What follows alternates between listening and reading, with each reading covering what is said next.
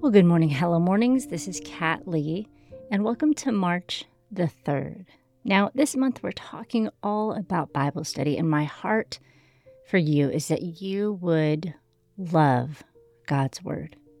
And you probably do. But I want you to love diving in each and every day. We all have off days, we all have days where we're a little tired. But if we can always pause, to think about how we're feeling about studying Scripture. And if we can follow a few steps to change our perspective if we're having a hard day, it can make all the difference as we read God's Word, as we talk to Him in prayer, and as we follow Him throughout the day. So, my question for you today is Do you have any negative emotions about Bible study. Now, some of you might be like, What in the world are you talking about, Kat? But others of you might be able to relate. Maybe there have been seasons when you felt guilt for not studying the Bible more. Maybe you felt shame for not knowing very much about the Bible. You feel unknowledgeable what feelings have you had about Bible study that have sort of put the Bible study an arm's length away? That you've been like, no, God's too mad at me for me to dive into His Word. I haven't been very faithful lately, and I don't feel worthy to open the Bible. If you've ever had feelings like that, if you feel like that now, I want to encourage you to take some time to journal about it, to pray about it, and to surrender that to God. Because guilt is never a place we should stay. It might be used for conviction so that we can realize we're headed down a path that we didn't intend to go down. But it is a, a place where we just let it be that pinprick. So, like if you touch a hot stove, you don't stay there, hmm, I wonder why this hurts so much. You immediately let go and you change direction.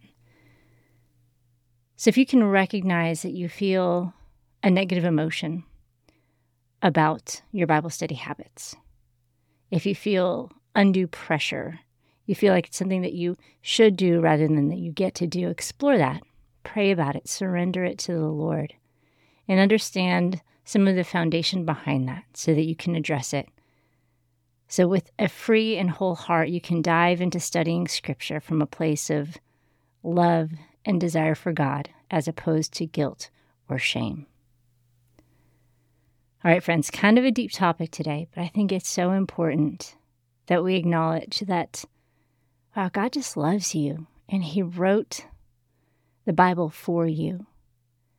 And regardless of how often you've read it, what you know about it, how religious you've been about it, how negligent you've been towards it, whatever it might be, it is always ready for you, and there needs to be no guilt or shame when it comes to studying the Bible. He is for you, and there is so much grace, my friends. So, as you go throughout today, pray about it, learn a little bit more about yourself, surrender it to the Lord, and listen to what He has to say about you and the invitation that He has for you. All right, friends, if you've not had your three minute morning, you are not too late. You are right on time, and it is coming up next. The first minute of the three minute morning routine is to simply pray Psalm 143 8. Let the morning bring me word of your unfailing love, for I've put my trust in you. Show me the way I should go, for to you I entrust my life.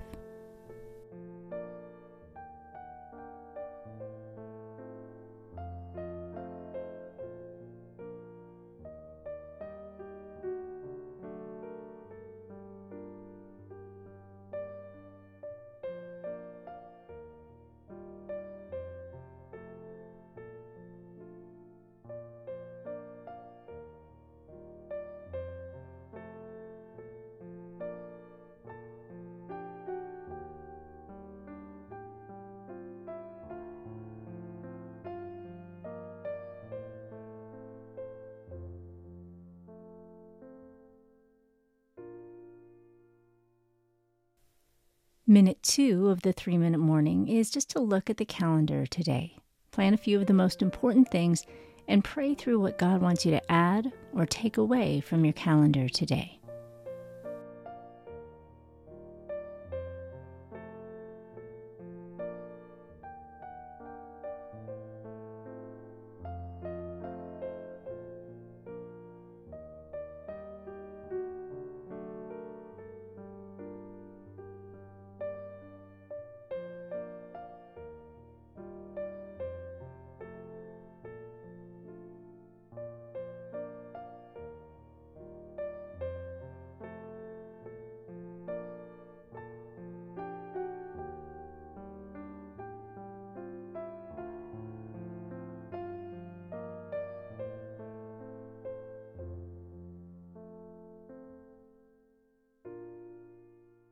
And the third and final minute of the three minute morning routine is simply to take 10 deep, slow breaths.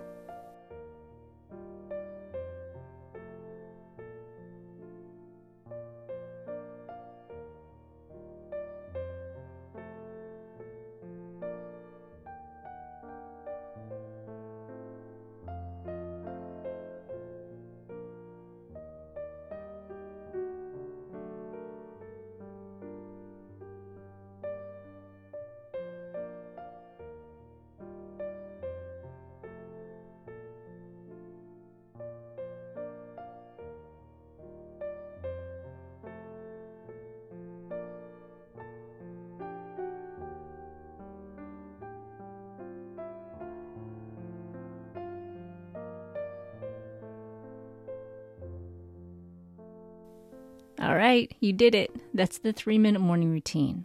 Now, if you want to follow this up with the daily Bible reading from the daily check in section of the Hello Mornings Academy or our daily prayer point, or you just want the accountability of checking in on our daily post and saying hello, we'd love to cheer you on.